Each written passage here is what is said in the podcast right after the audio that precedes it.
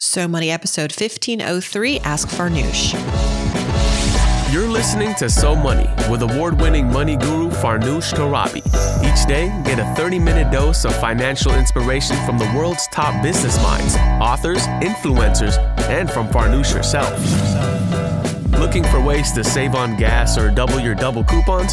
Sorry, you're in the wrong place. Seeking profound ways to live a richer, happier life. Welcome to So Money.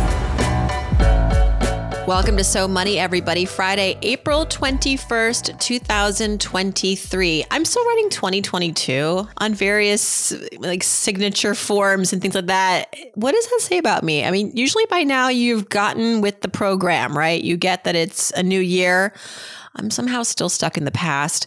Today's show is a good one. We've got questions in the audience about overpaying on a credit card. Are there any risks to this? Another listener is grappling with a career transition. She wants to work at a company and find her people, to use her words, feeling a little bit lost and overwhelmed in the job market. And working with a financial planner. What if we don't want a planner to help us invest, but we want them to help us with other financial goals? What is the cost for that? how to find someone like that. But first, uh, a little money musing for all of us. I wrote in my recent newsletter this week, and if you're not subscribed, please do go to farnoosh.tv slash newsletter. That's where you're going to get all of the earliest news, sometimes freebies, and my money musings of the week. This week, I talk about how I'm kind of underwhelmed, or a lot underwhelmed, frankly, with some of the apps and financial tools that promise to help us simplify, enhance our financial life. You know, I started writing about money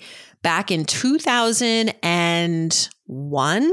I was an intern at Money Magazine. Fast forward to 2003, I'm a full timer at Money Magazine. And back then it was considered innovative. Like you would get featured in Money Magazine if you were a bank that offered fee free ATM withdrawals. That was a huge deal.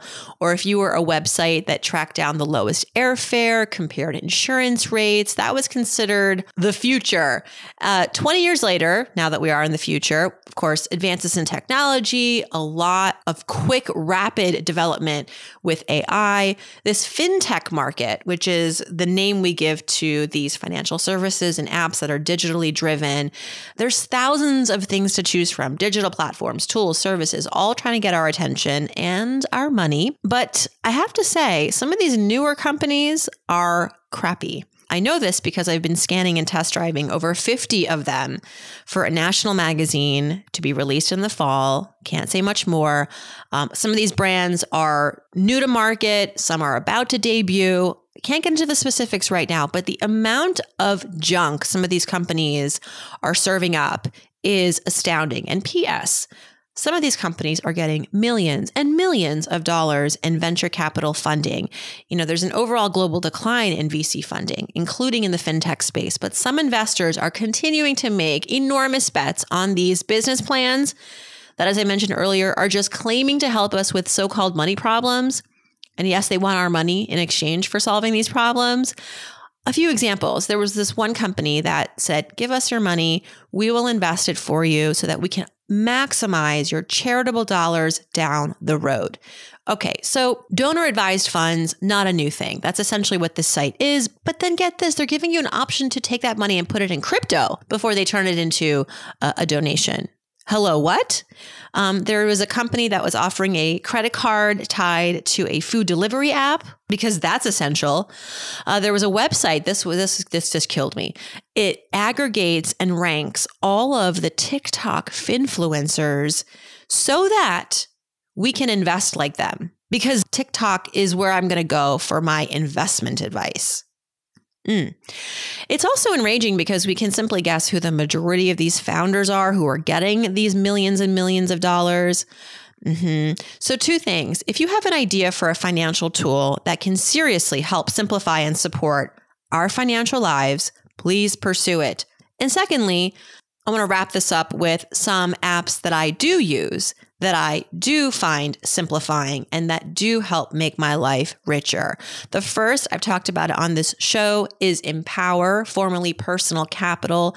I use the free version, which basically gives you an overview of your household net worth. It breaks it all down by your financial accounts, from checking to saving to investments to debt to your mortgage.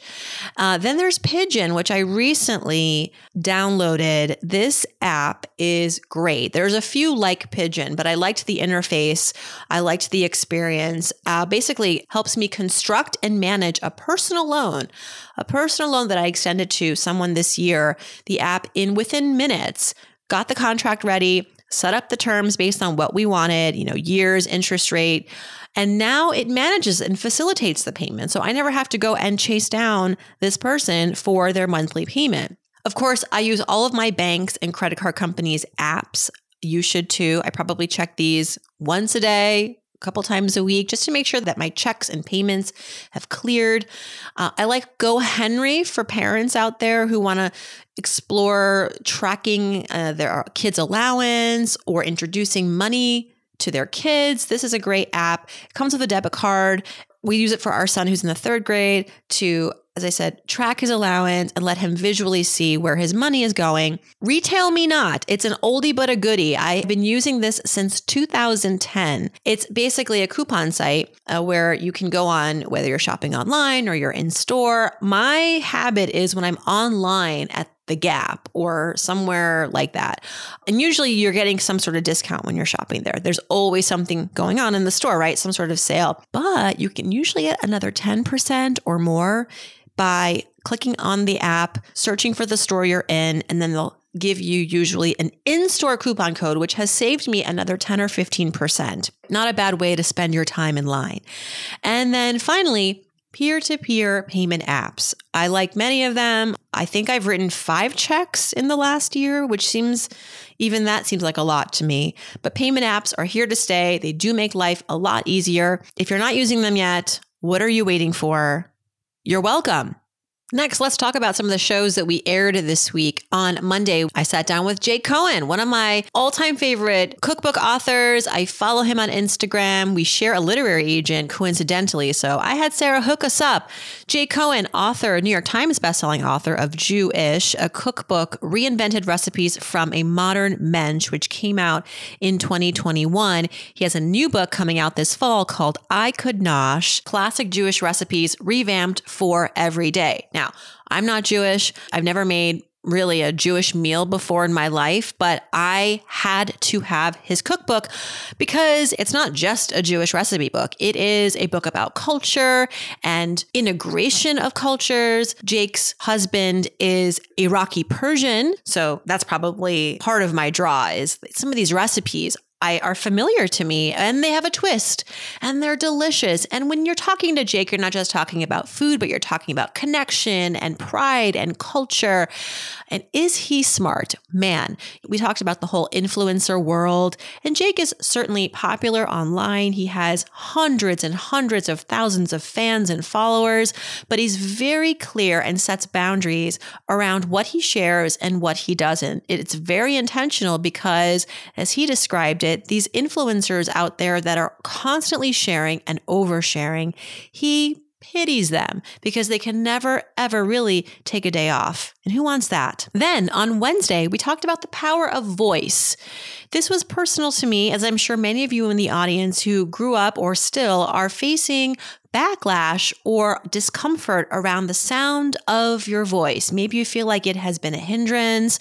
Maybe you've even been told directly, you know, you should change the way you talk. I'm raising my hand. This has happened to me. I cannot lie. Attempting to build a career in broadcast journalism, you can only imagine the script and the voice script that you're given. You try to sound like all the professionals on television, and in the process, you lose your sense of self, you lose your power. Our guest, Samara Bay, on Monday is the author of Permission to Speak. She is a voice coach for Hollywood actors, dignitaries, Fortune 500 CEOs, and her message is is this voice bias is real in our culture but you can find the power in your voice and ps ums and ahs are a gift yeah you want to listen to that episode. It was incredibly empowering and and made me feel way more comfortable as the host of this podcast and as somebody who goes through life with a lot of quote unquote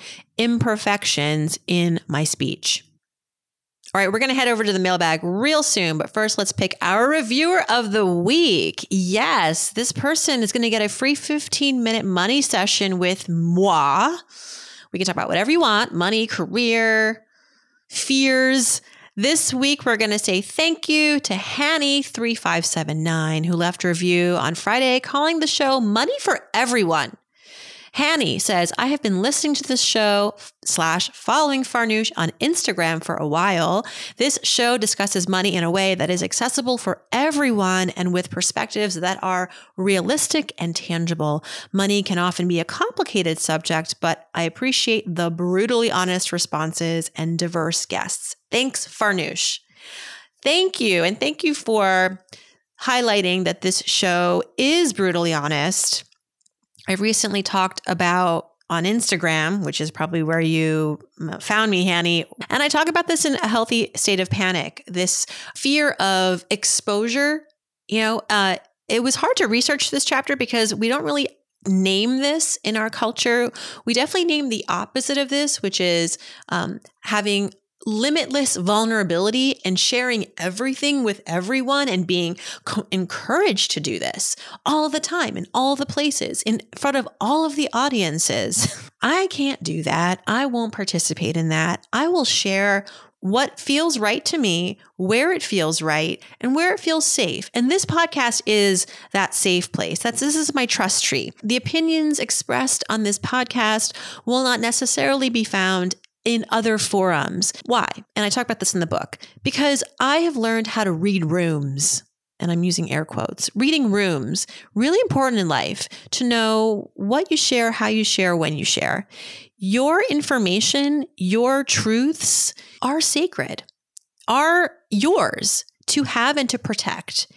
And I'd like to say that we all have like this enormously thick skin and we can fight any sort of discrimination or backlash that comes as a result of being who we are in all the places, in all of the ways, 24 7. Don't care what you think about what I think. You know, in theory, I want to get behind that. But in reality, that can be fraught with, I, let's just put it lightly, distractions that I don't want to navigate. I give so many examples in my book about moments where I have been um, asked to share intricate personal details about my money, my career, my life in front of audiences. And I won't engage in that way, but I will engage in other ways. I do go there on this show because I trust the audience. Now, this is not to say that everybody who listens to me agrees with me and that we don't we don't have differing opinions, but it is that we come to this show with an understanding that Everyone's allowed to have an opinion. Everyone's allowed to do what they want. You come to this show maybe because you relate more to the lens through which I see the world and it feels familiar to you or it feels authentic to you, but you're allowed to disagree with me. And I feel comfortable sharing sometimes wild opinions on this show, knowing that at the end of the day, it was all for a good cause and the net of it is positive.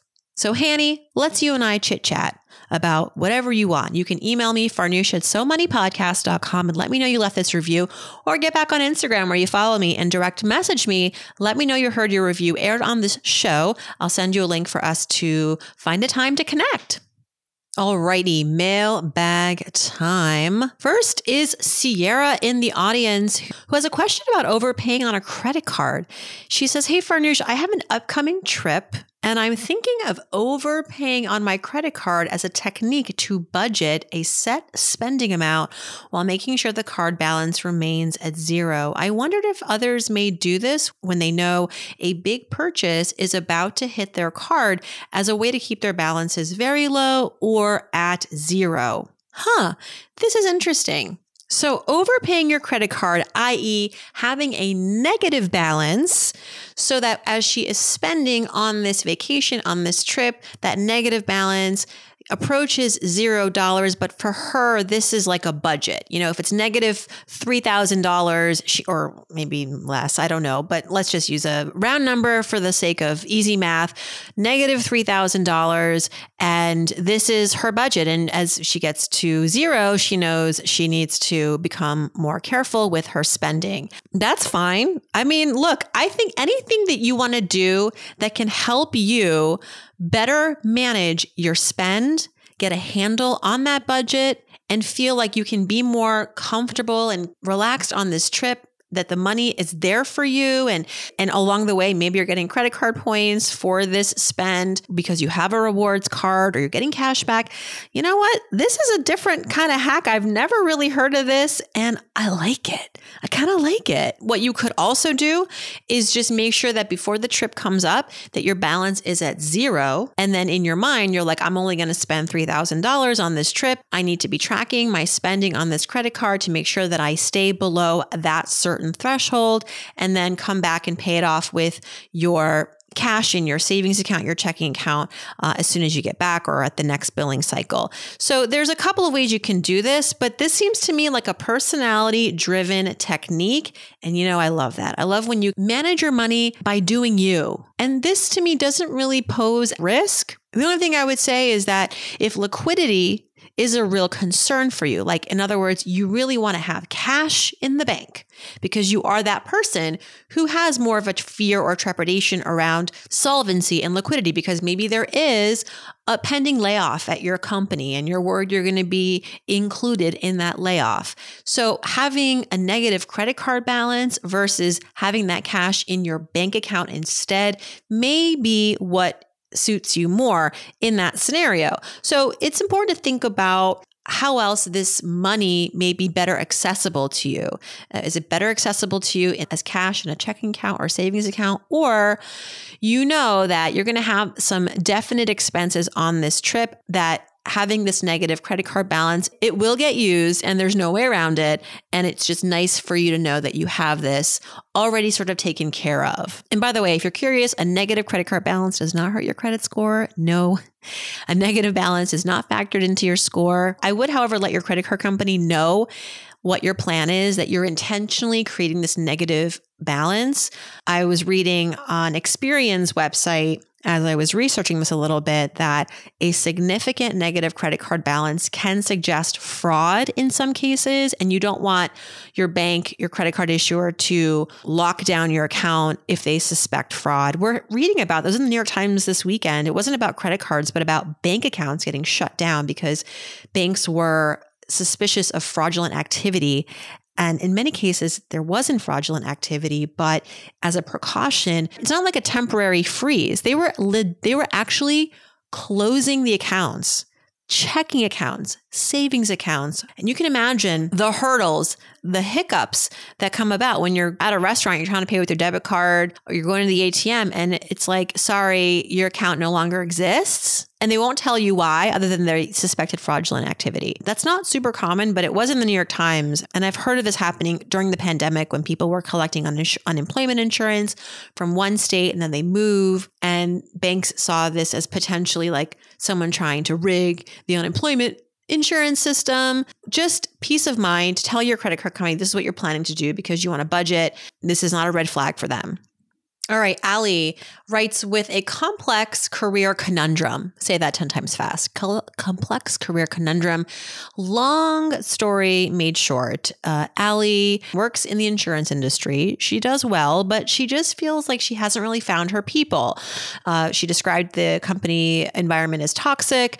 And what she has discovered about herself is that she's really great at financial planning she deeply loves the opportunity to spread financial equity through literacy to marginalized communities, and she sees a lot of possibilities in this career field to achieve these goals. However, she's struggling because she needs to prioritize her financial security and foundation before jumping with both feet into this entrepreneurial world.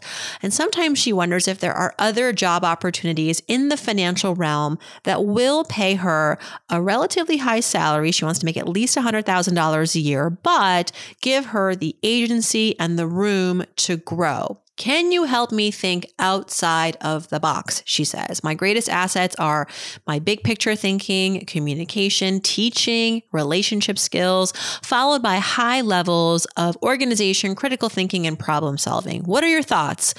Or she says, Do I just tough it out and keep my focus on building my practice to a point where I can find a new home? I'd love any and all advice and thoughts that you have because I am lost and overwhelmed. Thank you. All right, Allie, First of all, thanks for coming to me with your question, for trusting me to give you some thoughts and guidance as you are uh, just trying to strategize. And, and I talk about this in the healthy state of panic. Sometimes when you have this fear of losing your, and in this case, it sounds like your personal freedoms, you know, your personal freedoms to pursue the career that you want without objection, without toxicity. A lot of us are in this hellhole, right? Where we're where we've got this goal, but to get there, we have to deal with a lot of discomfort, potential rejection, potential people not being kind, empathetic. We hate going to work. Like, can't we just pursue what we want on our own terms? Um, you know, in my own personal career trajectory, I encountered hostility when it came to becoming a mom in the traditional workplace. Companies at the time and still were not set up to support families and have those family members come to work and show up for the companies, right? There was no, there's very little maternity leave, let alone paternity leave. And so we've come a long way, but there's a lot of work to do. But I saw this as a real challenge. And like you, Allie, I started to think like, where am I going to find my people? Where am I going to find a company that's actually going to nurture my goals, both professional and personal? And the way I thought out of the box was to become my own boss, start my own company. And to your point, you have to be protective of your financial security at first. You can't just do this blindly. So I sucked it up for a while longer, but always with this goal in mind. And with this goal in mind, I started to save more aggressively, started to put my thought leadership out there.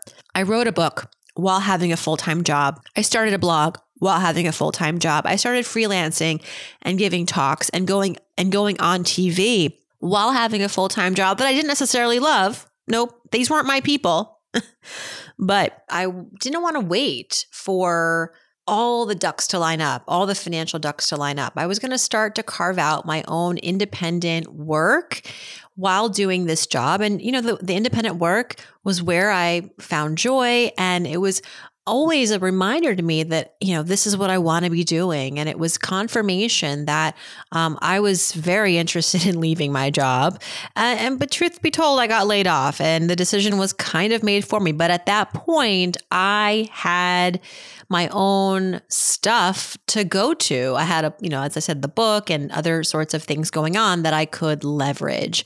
So my advice to you, my quote unquote out of the box advice is you got to be realistic which is not out of the box advice, but you know, take inventory of your finances. Realistically, if you quit your job today, how far would that get you? What is your runway? If you're not comfortable with that number, then realistically, you probably do need to keep working and sucking it up for a little bit. But with the intention that you're going to leave, create a timeline in six months, in one year, I am going to quit and work backwards. What is it going to mean for you to be A, financially secure, and B, feel like you have the evidence, the proof, the added confidence to do this thought leadership and this financial planning, helping marginalized communities full time.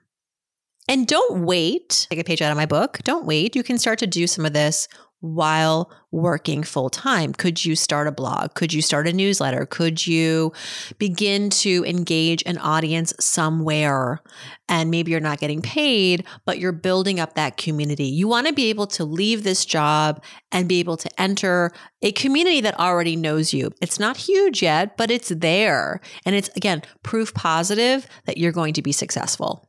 Salome asks this question, and she's going to finish us out today on Ask Farnoosh. She says, My husband and I would like to work with a financial planner. We feel pretty behind in terms of money life goals as we are just starting to make decent incomes after many years in grad school. Both of us are 35 without much savings or retirement saved, but we are also wanting to have a kid soon, potentially buying a house. We would love to work with a professional to help us figure out how to prioritize these different goals and big expenses. What should we look for when hiring a financial advisor, especially when we are not focused as much on investing and more on general life goals and savings priorities? Thank you. Your podcast has been amazing as I've started to grapple with some of these questions. So, Salome, I don't know if you need to work with a financial planner. It doesn't sound to me like you have a ton of to dos. I mean, the to dos are big, the ones that you identified having a kid, buying a house. I'm not sure if a planner is yet someone to invest in. And I know that you don't want to get help with investing. And there are planners that don't do that, frankly. And most modern planners and the uh, ones that are really watching where the market's going, they're not going and rolling up their sleeves and getting their hands dirty in your portfolio. They're outsourcing a lot of that to the automated platforms that are accessible to all of us, like the Betterments, the Wealthfronts, all of those digitally run investment platforms because they realize that's not where their time is best spent. And to be honest, these platforms are far more efficient than humans when it comes to creating beautiful, diversified, low fee funds portfolios. All that said, I think what you may want to look into is one, either working with a money coach, because what it sounds like is oh, what you're grappling with is the prioritization, um, there's a lot of maybe emotion wrapped up in these big goals of wanting to start a family, uh, have kids, and uh, buy a home, and perhaps someone who is skilled in more of the sort of big picture stuff and analyzing your emotions and coming up with a plan for you that is not just financially sound, but emotionally sound too.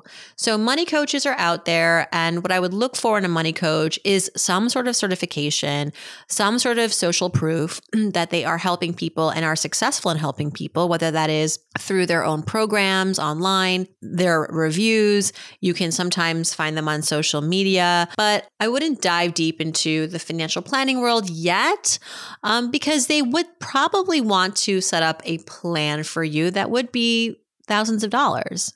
Uh, a lot of financial plans that have a that extrapolate to like your retirement they cost money they're you know they're an investment if you're willing to make that investment sure work with the cfp a fiduciary who is going to do that for you and build out that model. And along the way, tell you where the holes are. Well, you know, you need a 529 plan for your kids, or you need to start a baby fund, or here's where you can start to um, save for, I don't know, that down payment on a home. Uh, but I don't know if you need that. I think it, what it sounds like is maybe just someone to kind of hold your hand a little bit. A money coach could be great. Also, there are financial therapists that you would work with. And I'm a firm believer in therapy. And within the therapy community, there is a growing field of behavioral financial therapists who help people navigate their money and their emotions. And through that, develop a plan that makes sense again. The numbers line up, but also it lines up with where your emotions are. Also, I would say that there are experts out there that whether you're looking to get more advice on budgeting or family planning, they have niche expertise. And you can find these people typically through well, social media using key hashtags or following people that, you know, if you listen to this podcast, you may have come across some of these guests who focus on more family planning. For example, Nicole Stanley, she tends to work with young couples and people who are in the planning stages of their financial lives. Um, these people are out there and it takes a bit of Google searching and social searching and maybe podcast listening to identify them. And that's our show.